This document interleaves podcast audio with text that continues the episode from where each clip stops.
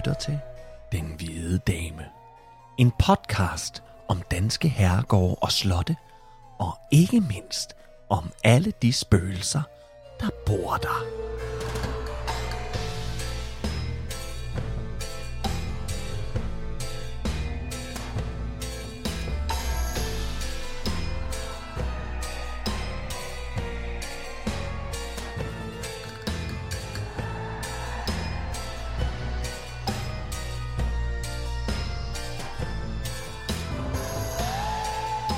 Velkommen til Den Hvide Dame, afsnit 23. Hvis du er til Danmarks historie med svung i og uforklarlig lyde om natten, så vil vi altså anbefale dig at blive hængende lidt endnu. Mit navn er Trine Gadeberg, og overfor mig sidder Kasper Lefevre. Goddag. Goddag og velkommen til, Kasper. Tak skal du have. Kasper, øh, vi skylder faktisk øh, alle de dejlige lytter derude en stor tak for, for alle de læseoplevelser, vi får, mm. og henvisninger til slot og herregård, der kunne være interessante, og vi læser dem alle sammen. Det gør vi. Mm. Og, øh, og mange af dem er øh, ting, vi har på vores lister i forvejen, fordi vi øh, kender til dem og siger, yes, den har vi tjekket ud, vi ved, at den er der. Og så sker der også det, at der kommer ting ind, som vi ikke var klar over, at vi skulle kigge på. Mm. Og jeg mener faktisk, at dagens, øh, dagens øh, sted, gård, slot, herregård, er et sådan, øh, det er vist nok et lyttertip tilbage i, øh, da vi startede. Men øh, det, er, det er faktisk sådan. Ja. Så, øhm, og det er jo en ting, lyttertipsene, og finde det. Så er der jo det her med, at vi graver i de her bøger. Men hvad vigtigst er, det er, når vi ringer til gårdene, slottene og Og stederne. klostrene og stederne, Klostrene. hvor det nu end er, og taler med de mennesker, der bor der, eller har boet der, eller har arbejdet der.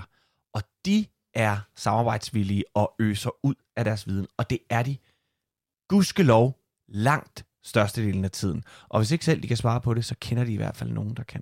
Ja. Og, øh, Og det er lige præcis de historier, som vi synes er interessante, Ja. fordi de mennesker, der ligesom har oplevet stederne og boet der og levet med, med, med de savn og fortællinger, der er. Øhm, ja, så- som kan, ligge, som kan komme med et nyt aspekt på tingene. ja, og kan, kan sige, der er for eksempel den her historie, den er lidt sjov, prøv at grave lidt videre i den, fordi et er, at vi kan læse bøgerne, og vi kan finde en masse ting på, på internettet, men altså, at få de der førstehåndsskildringer, eller andenhåndsskildringer, eller ting, der er gået af Det, øh, det er jo historier, rigtigt. det Men jo også fantastisk. et af, hvad der står i historiebøgerne. Noget andet er dem, der går og bor der. Jeg kan huske for eksempel uh, Anne Rotbøl op på, på Børglum, jo også fortælle, at jamen, altså, det er jo først, at de går ude på en tilstødende mark og, og skal samle nogle sten, at de støder på den her øh, mere eller mindre dåbsattest på Børglum. Ikke? Ja. Altså, det er jo ikke noget, der står i nogle historiebøger. Det er jo noget, der sker her og nu, fordi de mm. mennesker, der bor på det, de oplever det her nu. Ikke? Mm. Hver gang de lukker en væg op, hver gang der skal graves et hul, så, så vælter historien bogstaveligt talt ud i hovedet på dem. Ja, de bliver jo mindet om hver eneste dag, om at de bor på et sted, der har rødder helt tilbage til nærmest vikingetiden, ja. flere af de steder, vi har været på.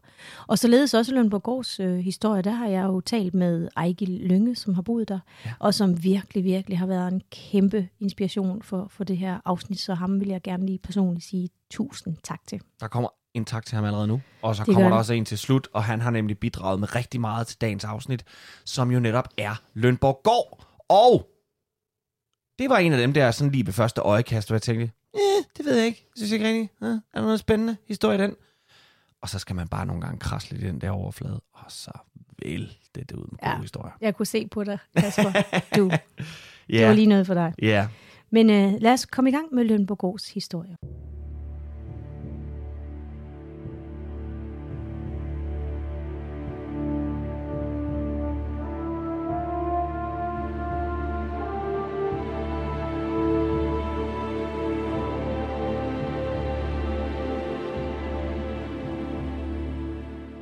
Ved Skjernåens udløb i Ringkøbing Fjord vendte den lille fiskerbåd om for at drage tilbage til bopladsen.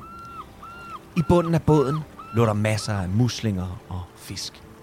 Nogle skulle på markedet, andre skulle fiskeren og hans familie selv have, og måske var der nok til, at han kunne bytte sig til nye læderstropper til sønnen Brares støvler.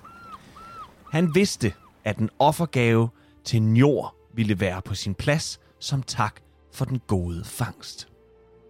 Små 150 år senere, ved selv samme udløb, vender endnu en lille fiskerbåd om for at drage tilbage mod Kongsgården, Løneuburg.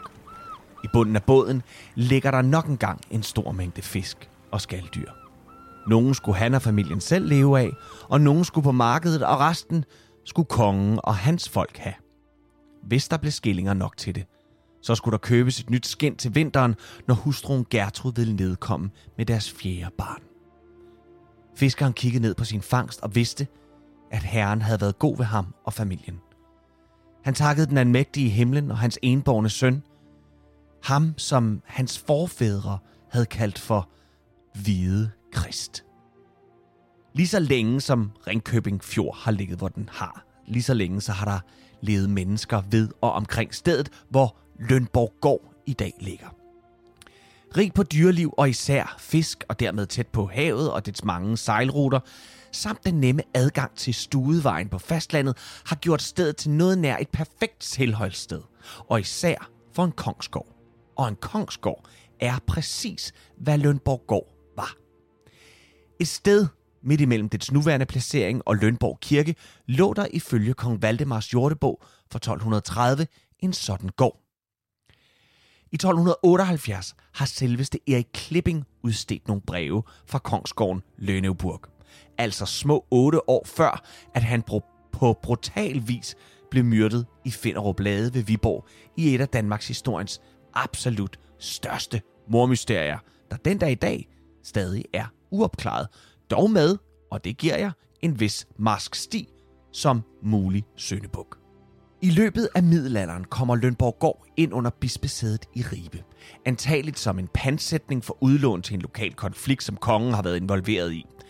En fremgangsmåde, som med tiden skulle vise sig at være Lønborg Gårds lod. I gårdens tid som bispegård har bisperne fra tid til anden opholdt sig på stedet, men de har i den daglige drift benyttet sig af de såkaldte lensmænd, som tog sig af driften for de gejstlige. I 1511 sidder en gammel kending på Lønborg, nemlig Ejler Bryske til Dallon Slot på Fyn. Han er tibollefar til den senere berygtede Ejler Hø, som vi jo her i podcasten har haft under køndig behandling i afsnittet om, ja, Dallon Slot. Ja. Ejler Bryske sidder som bispelensmand på Lønborg Gård frem til sin død i 1529, så han når lige akkurat at undgå at sidde på Lønborggård under Skipper Clemens bondehærs herven. Lønborggård er nævnt som værende en af de bygninger og steder, som i særlig grad led under bondeoprøret med store skader og plyndringer. Det er en fod ved navn Kristen Fasti, der bliver den uheldige forpagter af gården under borgerkrigen, der som sagt ender i 1536 med reformationen og alle gejstlige ejede bygninger under kronen. Nu kan vi den snart, ikke? Hvad der blev af Fasti efter krigen, det vides ikke. Han forsvinder simpelthen ud i glemslen. Men hvad vi dog ved er, at Lønborg Gård jo bliver til et, en gård, der hører under et kongeligt len, og at de næste små 100 år der forlenes det af prominente familier, såsom Ransau, Rechenberg og Alefeldt. I 1639 giver Christian den 4. sin skibshøvedsmand Hartvig Saxe en skibshøvedsmand. Ja, skibshøvedsmand, det er en øh, det er en art øverst befalende på et skib. Mm. Øhm, kaptajn. Ja, kaptajn. Jeg ved ikke, hvor vi ligger sådan admiral, kaptajn og den slags ting. Det hedder en skibshøvedsmand. Mm-hmm. Det lyder flot. Ja, Hartvig Saxe, han får et forpakningsbrev gældende på 15 år til Lønborg Gård. Men han når ikke at sidde de 15 år ud, da en ny spiller kommer på banen. Mine damer og herrer, tag rigtig godt imod Heinrich Müller. Heinrich Müller kom fra den lille nordtyske by Itzehoe, som søn af en rig købmand. Som ung dreng, der tog Slesvig-Holsteins stadholder Gerhard Ransau sig af hans opdragelse sammen med den søn Christian Ransau. Sammen der gik de to knægte blandt andet på Sorø Akademi i 1627. Nogle år senere fik Heinrich en stilling ved det tyske kanseli. Det var bestemt ikke nogen prangende stilling, men han holdt ud, og det gav på det. Gav ham nemlig mulighed for at komme til København og arbejde for stadholder og senere rigshofmester Frans Ransau. Det var en god tid, hvor han lærte meget om rigets opbygning og også den finansielle struktur. Sidstnævnte skulle senere vise sig at komme ham til gode. Men stillingen ved Ransau bragte ham også tæt på kongen, som her i 1630 hedder Christian den 4.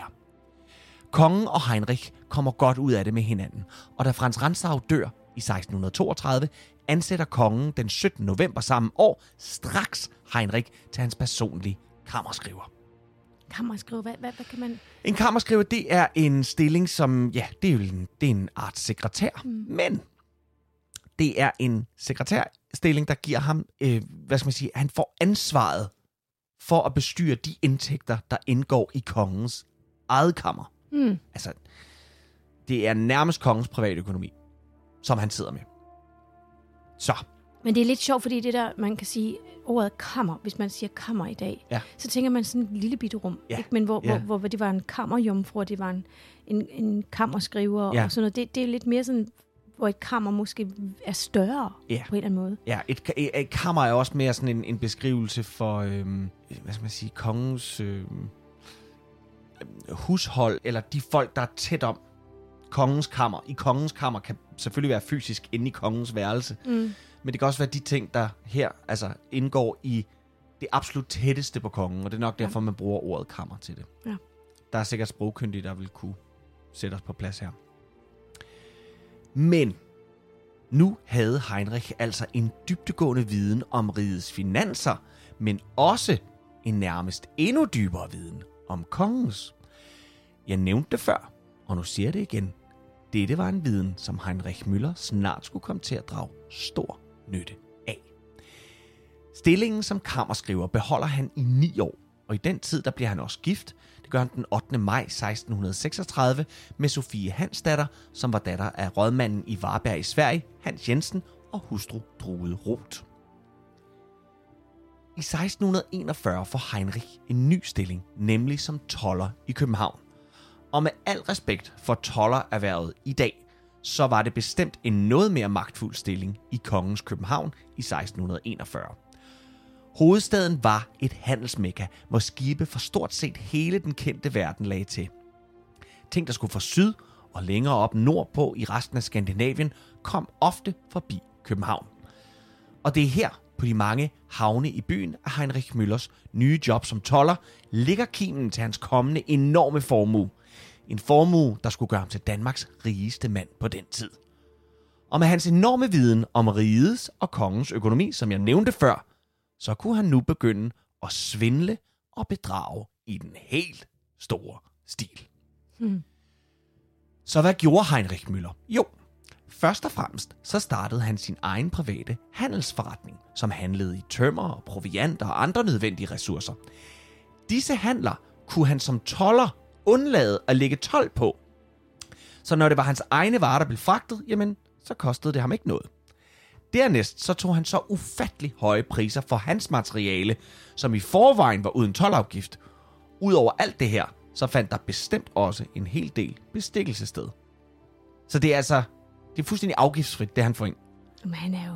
Så han køber bare tingene til, til indkøbspris, så slipper det lige forbi tollen, og så sælger han det til overpris. Han er businessman. Det kan du dele med tro. Men hvordan kan man så blive ved med alt det her uden at blive opdaget? Jo, for det første, så stod han kongen nær, og var en skattet undersåt i riget. Hans enorme formue blev brugt på blandt andet at yde riget økonomisk bistand og forsyninger under Svenskerkrigen i 1644-45. Han leverede bistand for et svimlende beløb på over, og hold nu fast, Trine, 960.000 ristaler. Hvad er det? Jamen altså, det, det er jo næsten en million ristaler. Jamen, vi har fået de der udregninger før, og jeg har igen ikke lige... Men Altså, Det er mange penge. det er med mange penge. Det er helt vildt. Så, så, så kan man sige, hvis man har haft en formodning om, at der foregik noget uldent, så skal vi stadig huske, at det her, det er altså 960.000 ristaler. Han, han, det, det er en, altså, så meget bidrager han med til riget. Øhm, Så må han gerne snyde alt det, han gør. det er lidt den, ikke? det, du siger. Det er lidt ligesom, når, øh, det er lidt ligesom med, med al respekt, men det er lidt ligesom, når, når København får et, et operahus af Mærsk og siger, værsgo, det er en gave. Og så, så snakker vi ikke mere om det, vel? Så skal, skal I ikke komme og kigge i min skattepapir eller noget andet pis, eller begynde at opkræve alt muligt andet. Tænker jeg lidt, ikke? Men det er jo lidt det, han gør. Mm. Men som tak for alt det her, og nok vigtigst af alt, som pant for det her, der får han blandt andet, tada, Lønborg Gård. Mm.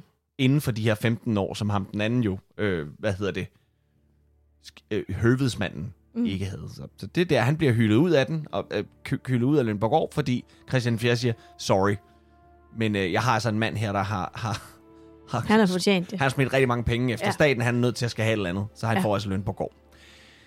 Øh, det får han. Plus en hel del andre gårde og en del landområder i hovedstaden ved Østerport, Slotsholmen, Vesterport og Møntergade. Og de blev alle sammen brugt til at oprette fabrikker, som leverede øh, stort set alt. Han blandt andet magt kovertråde og sådan nogle ting. Man anslog senere, at Møller alene i tolvafgift havde snydt staten for over 260.000 ristaler. Hmm. Det er selvfølgelig alt sammen meget godt. Men kan man virkelig holde staten ude af ens lyssky forretninger, selvom man har været en stor bidragsyder? Sagtens.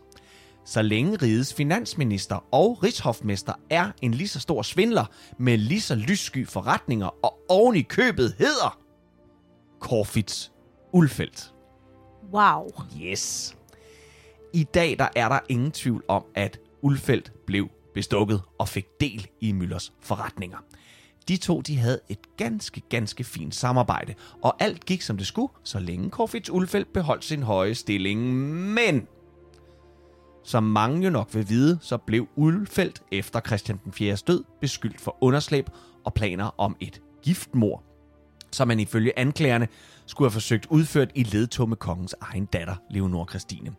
Se, hele den historie, den kan man høre eller genhøre i vores afsnit om Rosenborg Slot. Der går vi meget mere i dybden med det her. Da Corfitz Ulfeldt flygter ud af landet, så bliver Møller faktisk anholdt og fængslet for hans tætte bånd til den tidligere rigshofmester. Men i den korte tid, som Heinrich Müller sidder i fængsel, der går det op for den nye konge, Frederik den 3. og resten af hans kabinet, at Müllers kæmpe indsigt i rigets finanser, hans enorme bidragydelser til kronen og hans uundværlige kontakter til Europas store handelsmænd og fordelagtige aftaler simpelthen er for stort et tab for den danske økonomi. Så som en anden Trump, så benåder kongen den korrupte Heinrich Müller og gav ham titel af, og er du klar nu, generaltolvforvalter. det bliver finere Så en endnu højere titel inden for Jamen, 12. da op. Det svarer til at ansætte bankrøveren som bankdirektør. I hans nye periode oprettede han privilegier på handelsruter fra Grønland og de vestindiske øer. Han fik flere godser, blandt andet Dragsholm Slot og også flere amter. Og endelig så overdragede han Lønborg Gård til sin søn, som han havde givet det opfindsomme navn Heinrich Müller. Men nu slap Müllers held efterhånden også op. Mange af hans industrielle forretninger begyndte at gå ned ad bakke, og der er sågar dem, der mener, at de aldrig nogensinde har givet noget reelt afkast. Han fratrådte sin stilling som generaltolforvalter, og så fik vi danske lov, som blev indstiftet af Christian den 5. En lov, der skabte såkaldt retsenhed i hele Danmark, og ikke som før adskilt via Jylland, Sjælland og Skåne. Så det vil sige, før den her, der svarer Danmark lidt til ligesom USA, små stater, mm. hvor man i den ene stat har dødsstraf for det her, og i den anden stat har man ikke dødsstraf, og i den tredje stat, der sidder man så så mange år i fængsel for den bestemte forbrydelse, og det gør man så ikke her, eller nogle ting er lovlige her, andre ting er ulovlige der. Sådan lignede Danmark, sådan var Danmark lidt dengang, ikke? Jyske lov og sjællandske lov, og så der var sådan nogle ministater, om man så må sige, men, men retsområder, ikke? Hvor, hvor der var galt forskellige love. Se, danske lov medførte dernæst også en omfattende revisionskommission, og den var ren kryptonit for Møllers tvivlsomme og lyssky forretninger. Kommissionen kom frem til, at han skyldte staten 130.000 ristaler, og oven i den sum, der kom der en reel bøde på 43.000 ristaler. Den efterhånden gamle Heinrich Müller beklagede sin nød og fremlagde det argument, at han jo havde støttet rige økonomisk, materielt og med generel ekspertise igennem hans mange år i tjenesten. Det medførte en halvering af bøden, men han måtte afhænde stort set alle godser og slotte. Kongen gav ham som et lille plaster på såret en årlig pension på 500 ristaler. Det er lidt vildt, når du siger, at han har givet 960.000 ristaler så kan jeg godt for, forstå, at du mener, at det er mange penge set i lyset, at han får en pension om året på 500. Jamen, det er, det er, Det er helt nok. sindssygt. Ja, det er det. Det er det, virkelig. Og så det her med, at han må afhænde alle sine øh, godser, øh, og også hans, øh, de her fabrikker, han, han bygger i, i, i København, som, som ikke rigtig kan noget øh, alligevel. Så han er faktisk øh, fattig, og det er hele familien. Og derfor så er Møller nødt til at flytte ind til sin øh, datter på Lejregård, som i dag hedder... Det. Letreborg. Letreborg, lige præcis, Trine. Det er blandt andet kendt for mange af de her slotskoncerter, som har været sendt i fjernsynet. Og jeg er da rimelig sikker på, Jamen, det har jeg. at du har medvirket i mange Jo, af de jo. koncerter. Har Nej, ikke det? mange, men en eller to. Nå, okay. Ja. Det er, også, det er flere end mig. ja, du har ikke Det er nogen. en mere end mig. en til to mere end dig. ja. Ja. Nå, men han flytter altså ind der, og der dør han også i en alder af 83 år gammel i 1692. Prøv lige at tænke dig, Kasper. Undskyld, jeg afbryder. Mm. Men prøv at tænke dig, en, en herre, der har været jamen, vel Danmarks rigeste mand, går jeg ud fra. Mm. Virkelig, virkelig rig, med så mange øh, gårde og, og, og fabrikker og steder, og, og, og, og så lige pludselig så er han simpelthen så fattig. Ja. Altså, Øhm, det, er, det er ret vildt, og øh, faktisk så er det faktisk også sådan, at da han øh, skal begraves, og for at give ham en standsmæssig begravelse, øh, der bidrager kongen med 500 rigsdaler igen. Fordi familien har simpelthen ikke råd til at give ham en, en standsmæssig begravelse inde i, øh, åh, hvad hedder den, kirken inde i København. Der, hvor, der, den har været restaurant, jeg har arbejdet på den restaurant. Nikolaj, Nikolajkirken, der har Mm. familien Møller øh, gravsted. Nå. Og for at kunne give ham en ordentlig begravelse der, så, så måtte øh, kongen simpelthen øh, lige øh, Spæde i. skibe 500 rigsdaler i, for at give ham det. Så så fattige var de altså. Mm. Nu skal vi tilbage til Lønborg Gård. Her der udvider sønnen Heinrich godset betydeligt. Og hvad vigtigst var, så øh, førte han en del retsprocesser, da alt fiskeri i området kom under Lønborgård. Det var en enorm årlig indtægt alene på laks for over 200 ristaler. Han og hans søn, Siljo Møller, fik til sidst medhold ved en kongelig indgriben, og de helt store tabere, ja, det blev altså de lokale fiskere, som årligt måtte betale en klækkelig sum for at få lov at fiske på området.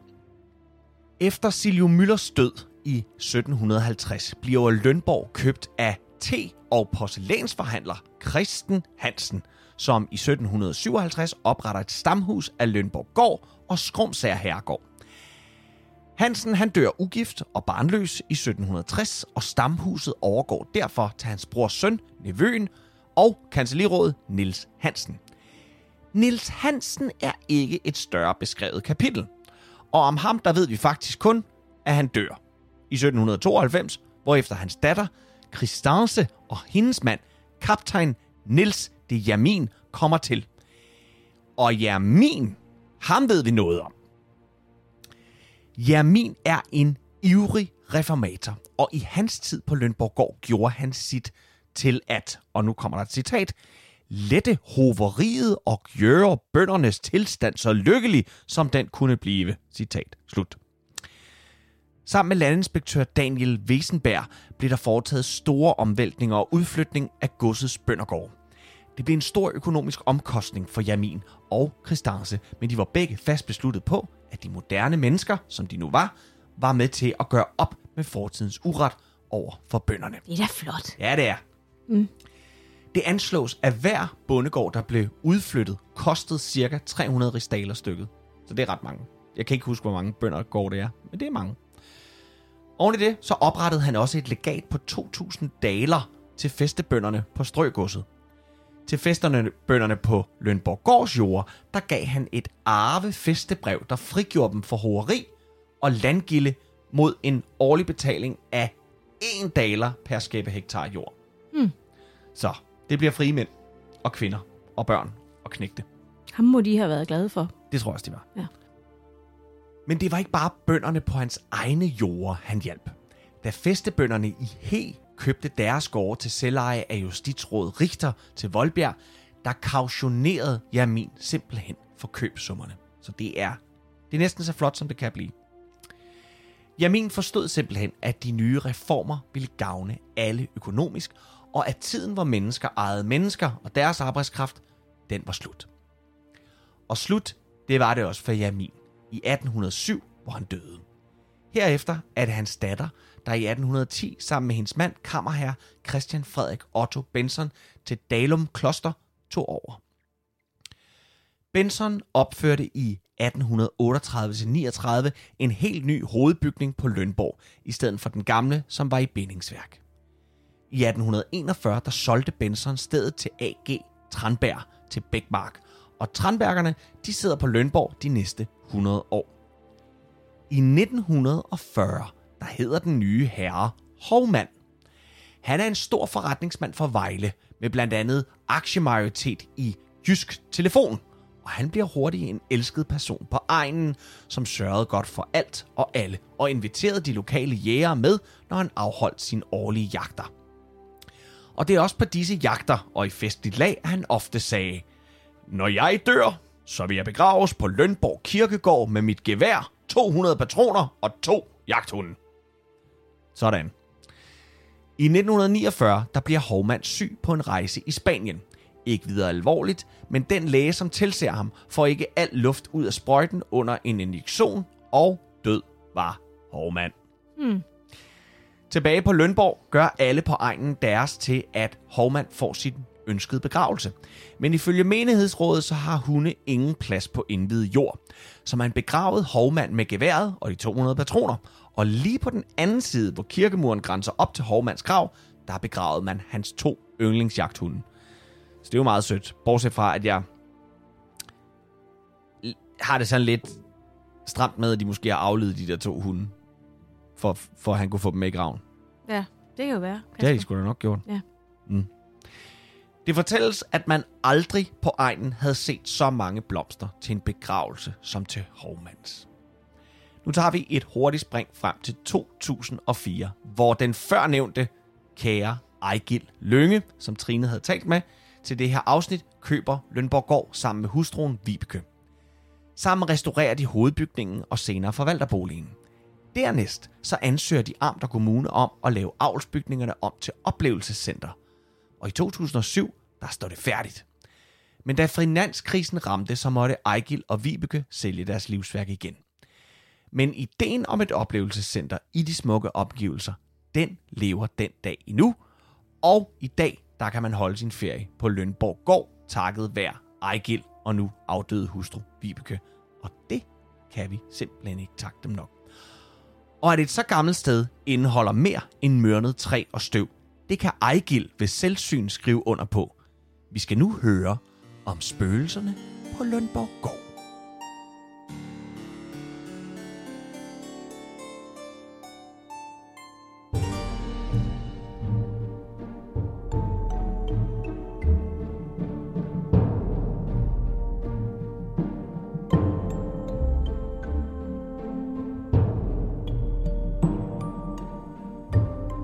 Det var noget genstridigt, det store, gamle æbletræ, men fælles skulle det. De prøvede fra flere sider, de savede lidt, og de huggede mere, og, og de var meget påpasselige, så de kunne få bugt med alle de forgrenede rødder, som sad nede i jorden. Pludselig gav træet efter, og en del af rødderne kom til syne i jordoverfladen. Men det var ikke det eneste, der kom til syne. I røddernes fangearme lå et kranie. Et lille, bitte spædbarns kranie.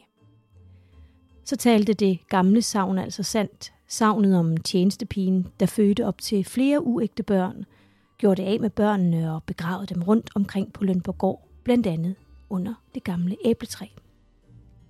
For i slutningen af 1880 gjorde en gardner det makabre fund af et barnekranie under æbletræet. Folk beretter om, at de har set øh, et genfærd af en kvinde, der hårdhændet og krampagtigt går rundt med et spædbarn.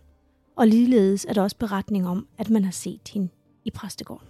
Prøv lige at høre her, Kasper. Mm-hmm. Du har lagt dig godt til rette i den store, bløde seng i præstegården og skal til at sove. Udenfor er der ingen lyd. Kun naturens egen musik skal til at lulle dig ind i nattens søvn. Og dine øjne bliver hurtigt tungere og tungere, og med et smil og sådan en følelse af veltilpashed åbner du nu døren ind til Drømmeland. Der ligger du og sover, og du hygger dig nogle timer, men lidt over midnat vågner du og skal på toilettet. Du bevæger dig derfor gennem gangen, men stopper bræt op For enden af gangen står en nøgen kvinde. Hun kigger på dig med sovmodige, intense øjne, og du får nu øje på det, hun står med. Et barn. Et barn, som hun krampagtigt knuger ind til sig på sådan en lidt akavet og ufølsom måde. Hun bliver ved med at fastholde dit blik, som om hun gerne vil sige noget til dig. Men ordene vil ikke ud. Hun tager et par skridt frem mod dig på de nøgne bare fødder, og du kan høre, hvordan fødderne klasker mod klinkegulvet. Og så holder hun barnet ud foran sig i strakte arme ud mod dig. Hun vil have, at du skal tage det lille menneske, som nu hænger slapt i hendes hænder, med hovedet dansende fra side til side, hver gang hun tager endnu et skridt frem mod dig. Hendes øjne spiles mere og mere op, og til sidst åbner hendes mund sig i sådan et lydløst skrig. Men inden du selv når at skrige af skræk og panik, er hun væk sammen med barnet. Tilbage er kun de våde fodaftryk, hun lige har sat, men også de forsvinder en for en. Viskes de ud, og du står alene tilbage på gangen, med pulsen bankende i ørerne og en hurtig vejrtrækning, der truer med at tage al luft fra dig. Føj for... Den, Den. lede. Nej, hvor er det klamt, mand. Det er det. Ej. En anden udlægning af den her historie er, Kasper, at hun også er stedets hvide dame, og at hun i live var en ung tjenestepige, der forelskede sig hovedkuls i godsejeren Heinrich Müllers søn. Der står faktisk ikke noget om, at det var gengældt. Øh, Det er faktisk ikke så tit, vi hører om det. Øh, Underligt nok i grunden, da der som regel altid skal to til en tango, vil du ikke mm. sige det? Jo, bestemt. Men hun forelsker sig altså i sønnen, og de indleder et forhold. Et forhold, der fører til graviditet, og øh, hun var et særdeles upassende parti for godsejerens søn. Mm. Altså så romancen og graviditeten, den faldt ikke i god jord hos øh, godsejeren. Men af uvisse årsager lod han hende gå graviditeten ud. Og da hun har født barnet, så valgte de så at gøre det af med pigen og barnet. Og ifølge overlevering murede de dem inde i det gamle pump- pumpehus, altså vandværket. Mm. Historien fortæller, at øh, efter den unge kvindes død, så oplevede man på Lønborgård, at spædbørn forsvandt fra deres vugger. Nogle fandt man aldrig, mens andre blev fundet druknet i åen. Ja. Man mente altså, at den hvide dame som straf øh, for, for hendes uret tog Lønborgs spædbørn om natten for at tage dem med sig i dødsriget. Føj. Ja, det er uhyggeligt. Det er en god... Øh, der vil være en, der er en oplagt gyser der. Ja, det er Det er de der, der kommer og tager dine børn om natten. Ikke? Ja. Det, det er sådan en rigtig spøgelsesstød. Det er meget sjovt, det der, hvis det er Müllers søn. Så spørgsmålet om det er at vores Heinrich Müller, altså ham storfuskeren, eller om det er Heinrich Müllers søn, der også hed Heinrich Müller, og så dermed øh, Jamen, det kan jeg øh, godt søn, svare på. øh, Si, si, si, hvad, Jeg, kan- jeg kan svare på det. Det er Heinrich Müller, den første, altså fra 1600. Heinrich den første. Ja, og det er så hans søn, Heinrich. Heinrich Müller. Ja. Så Ja. Heinrich er Heinrich. Det er Heinrich Heinrich. Og hvem er Heinricherne, det er, der gør dig af med, med hende, det ved man ikke. Altså, det har jeg ikke kunne grave op. Nej. Men øh, Men flere hundrede år efter den her tragiske historie, som også bare egentlig kunne være en overlevering og et savn og en historie, øh, der Ja. valgte man at rive det gamle pumpehus ned, for at gøre plads til et andet og bedre.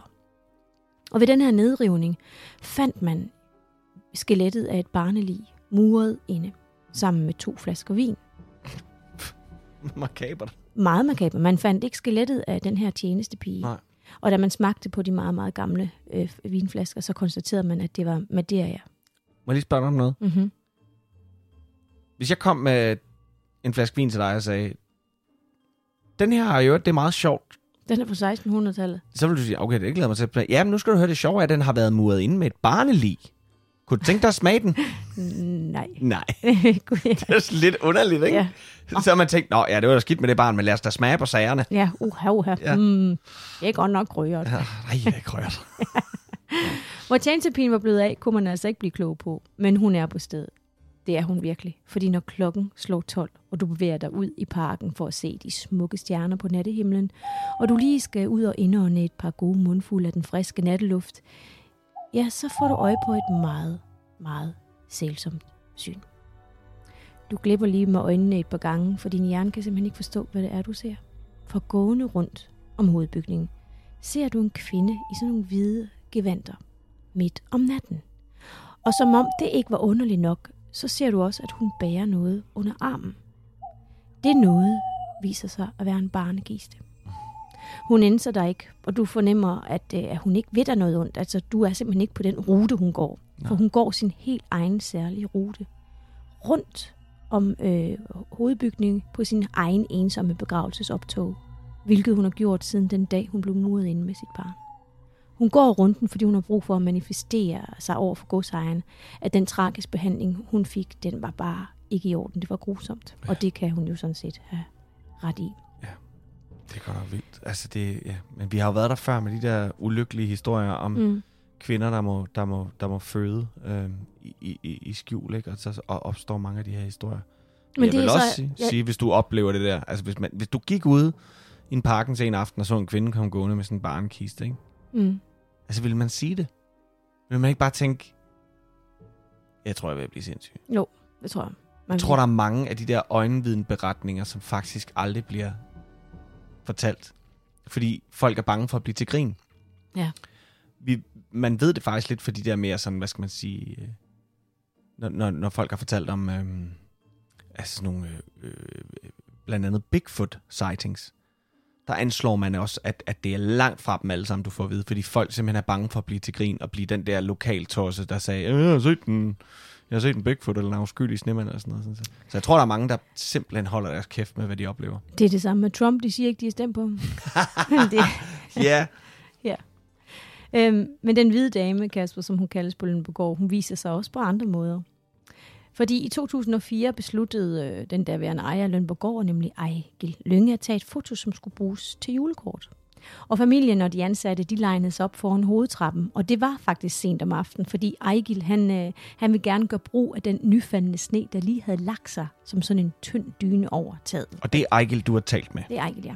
Og det vil bare se så smukt ud. Mm. Og alt var perfekt, og da billedet blev fremkaldt, der undrede man sig simpelthen over, hvad det var for en underlig lys tinges, der stod på hovedtrappen ved siden af familiemedlemmerne på samtlige billeder. Christ. Og det lignede sådan en, en, en, sådan en loftroset til en lysekrone. Ja. Og først et par måneder efter, da Ejgil og hans kone, de, de er i gang med at se fjernsyn, og selvfølgelig så var det en engelsk klaverjant, der beskrev, hvordan et genfærd viser sig på et billede, hvordan en aura ligesom kommer ind øh, på et billede, mm. et energifelt. Og det beskrev hun altså præcis som øh, det fænomen, som viste sig på deres øh, julekort. Så der er det ligesom kunne sige, det er det, der er på vores ja, julekort? Ja, præcis, ja. Det, det julekort gad jeg godt se. Ja, det gad jeg også godt. Men Nigel har altså prøvet at se lidt af hvert på Lønborgård. Øh, en sen nattetime skulle han øh, på toilet. Mm. Og selve godset var under restaurering, og familien boede derfor et andet sted på godset, altså nærmere betegnet på, på den afdeling, der hed Jægerfløjen. Og ved Jægerfløjen, der befinder toilettet sig lige ved siden af køkkenet. Og mens Ejgil altså sad der en sen nattetime, hørte han pludselig fodtrin bevæge sig ud i køkkenet altså tydelige spor mm. af, at nogen gik fra køleskabet hen til vasken og over til komfuret. Og han blev altså, han blev altså lidt bange for, hvem det var, der pustede rundt øh, i køkkenet så sent om natten. Altså det var virkelig tydelige spor af, af det her, at nogen gik fra, fra køleskabet til vasken og til komfuret, som jeg sagde. Mm. Og, øhm, og selvom hjertet slog lidt kraftigere, så fik han øh, bevæget sig ud i køkkenet. Men han fandt jo selvfølgelig ingen. Der var ingen.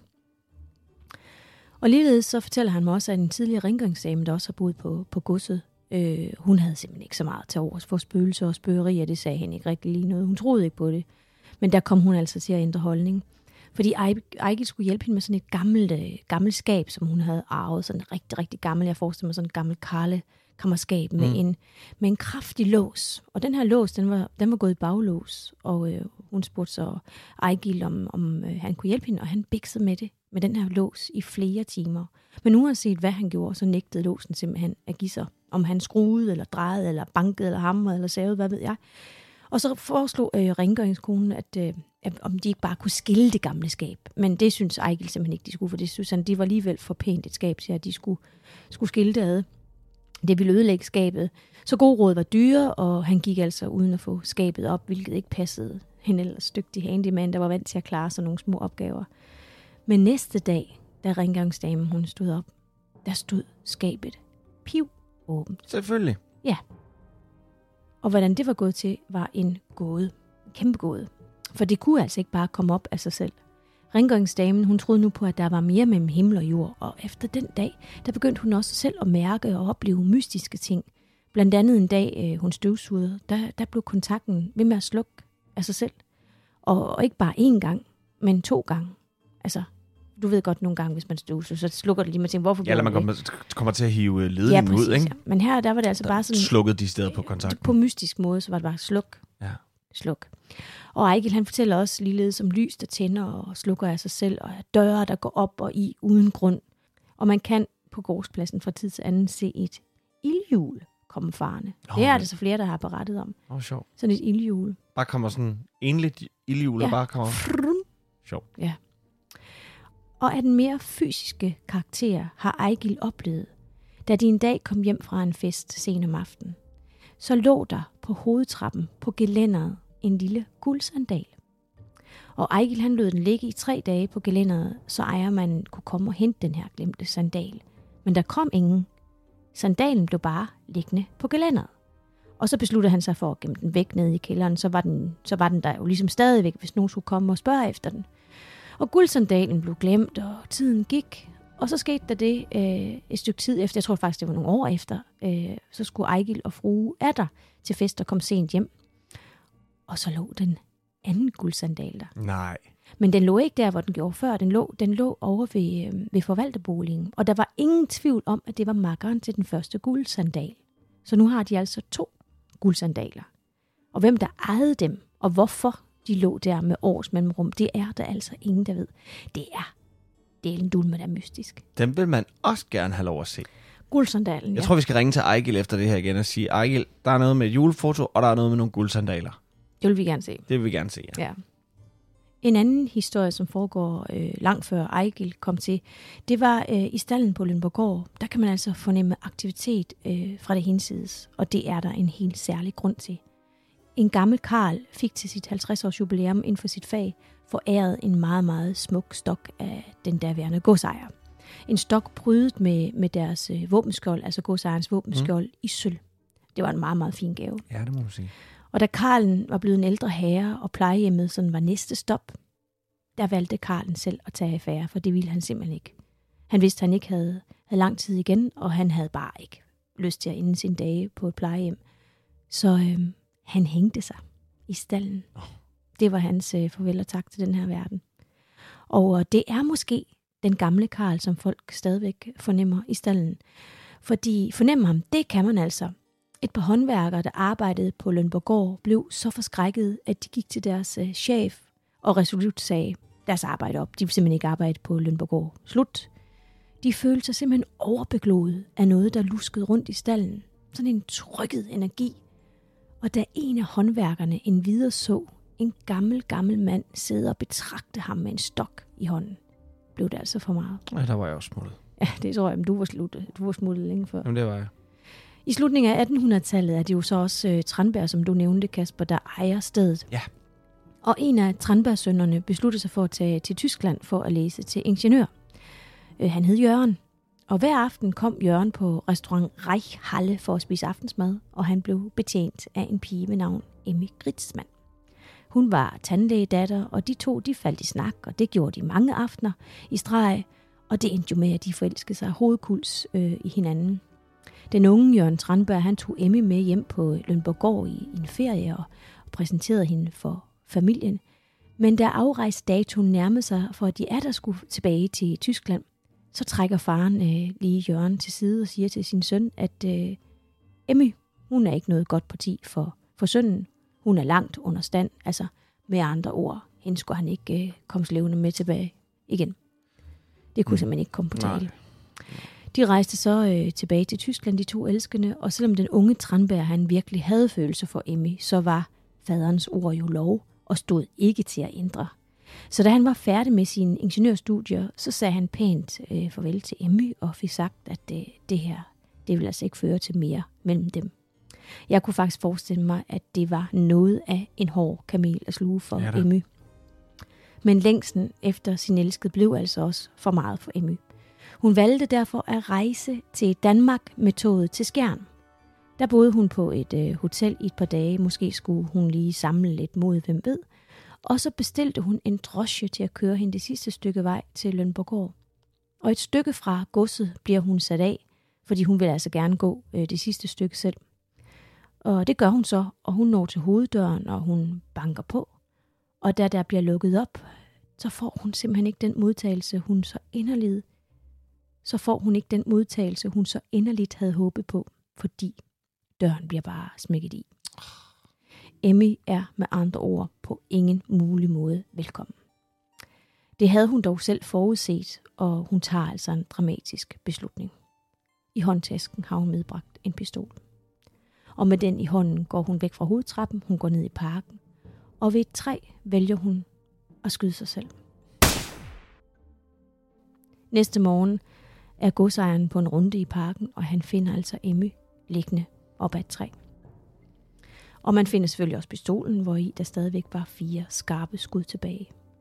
Man tilkalder så en distriktslæge, og ved at undersøge livet nærmere, så kunne man altså konkludere, at Emmy Gritzmann havde skudt sig selv i hovedet. Og det var simpelthen så tragisk. Ja. Familien i Tyskland fik besked om, om deres datters skæbne, og man valgte at begrave hende på Lønborg Kirkegård. Man har så sidenhen sløjfet graven, men øh, der er blevet sat en mindesten op i parken øh, til ære for den tyske pige. Og den kan man se nu? Ja, det kan man. Den skal vi nok lægge et billede op med. Ja. Men hvor er det en trist historie? Ja, det er det altså. Det er det godt. Prøv at tænke, altså, det her det var tilbage i 1902, mm. øh, så det er jo øh, ikke så farligt længe siden, 120 år siden, ikke? Jo, men det er jo stadigvæk... Ja, ja det er så... Ja, det er så ja. Jeg ved godt, at lov, altså at, at, at faren han sagde, det, det, kan, det kan der ikke blive tale om. Men tænk så, man ikke har mere mod til at gå op imod sine forældre. Men sådan var det jo dengang, ikke? Altså. Jamen, sådan er det der. Jeg, jeg tror der stadigvæk, der er nogen, altså den dag i dag, der, der, der kæmper med den slags ting. Mm. Bare tag det i, i små bidder, hvordan man nogle gange i, kigger tilbage på sit eget liv, og tænker, hvor mange gange man egentlig har fået sine forældre. Mm. Så man tænker, det så bliver de jo glade. Jeg kan huske, jeg, jeg gik i gymnasiet, fordi de synes, mine forældre er skulle. Indtil de godt, indtil de godt kunne se det i midten af 2G, jeg tænkte, okay, så skal han jo ikke, hvis ikke han vil. Øh, men, men, det var men helt ærligt, Kasper, har ja. fortrudt det? Jo, er du sindssyg, jeg ville gerne have haft en gymnasium. Ja, så de det, havde jo lidt ret. De havde fuldstændig ret. Ja. Øh, men, øh, men det tror jeg altså ikke. Men så havde jeg, så, ved du hvad, altså jeg vil stadig sige, så havde vi altså ikke mødt hinanden. Så havde vi ikke siddet her og lavet den hvide dame i dag. Hvis ikke jeg var droppet ud med de andre. Jamen, så kan jeg godt sige, så er det jo selvfølgelig helt rimeligt og fair nok. Der kan du bare se. Ja, men... Så øh, kære unge mennesker, der lytter med, bare drop ud. Nej, Kasper. det kan du ikke sige. Nej, det siger jeg heller ikke. Men, Men hvis det... du ikke var blevet skuespiller og alt det, du går og laver mm, i dag, så mm. var du måske, havde du måske læst historie. Det, nej, det tror jeg ikke. Jo, du havde, Kasper. Tror du det? Ja, det tror jeg. Ja, men ja, det kan være. Jamen, det kunne jeg se, da jeg så dig blive tændt af, af Lønborgårds... Øh, Jamen, det er ja, min, min lille historie. Og i det hele taget alle vores... Øh, ja, jeg ja, elsker det. Du elsker det. Ja, det ja. gør jeg. Men Kasper, det var altså alt, hvad vi havde valgt at, at bringe den her gang. Og i dag, som øh, du også sagde, der er Lønborgård altså et luksuriøst feriedomicil med restaurant Stavning Havn til at forkæle gaden. Yeah. Området det er vanvittigt smukt, og, øh, og der kan altså fiskes ude en knotten godsejr og sætter der på træhesten. det tror jeg i hvert fald. Jamen, det, det tror jeg også, det er. Ja. fint, det ryger ikke på træhesten. Nej, men det hele er absolut, absolut et besøg værd. Yes. Næste gang, der skal vi besøge Tranekær Slot på Langeland hvor Valdemar Atterdag tilbage i 1358 stormede stedet efter en lang og hård kamp. Men stedet har også mange højlytte spøgelser, som på klingende lavlandsk holder herskaberne vågne om natten. Men det er altså alt sammen næste gang. Indtil da, der skal jeg bare sige tak til dig, Trine. Tak til dig, Kasper. Og til alle jer kære lyttere, som lytter med, så må I have det uhyggeligt godt.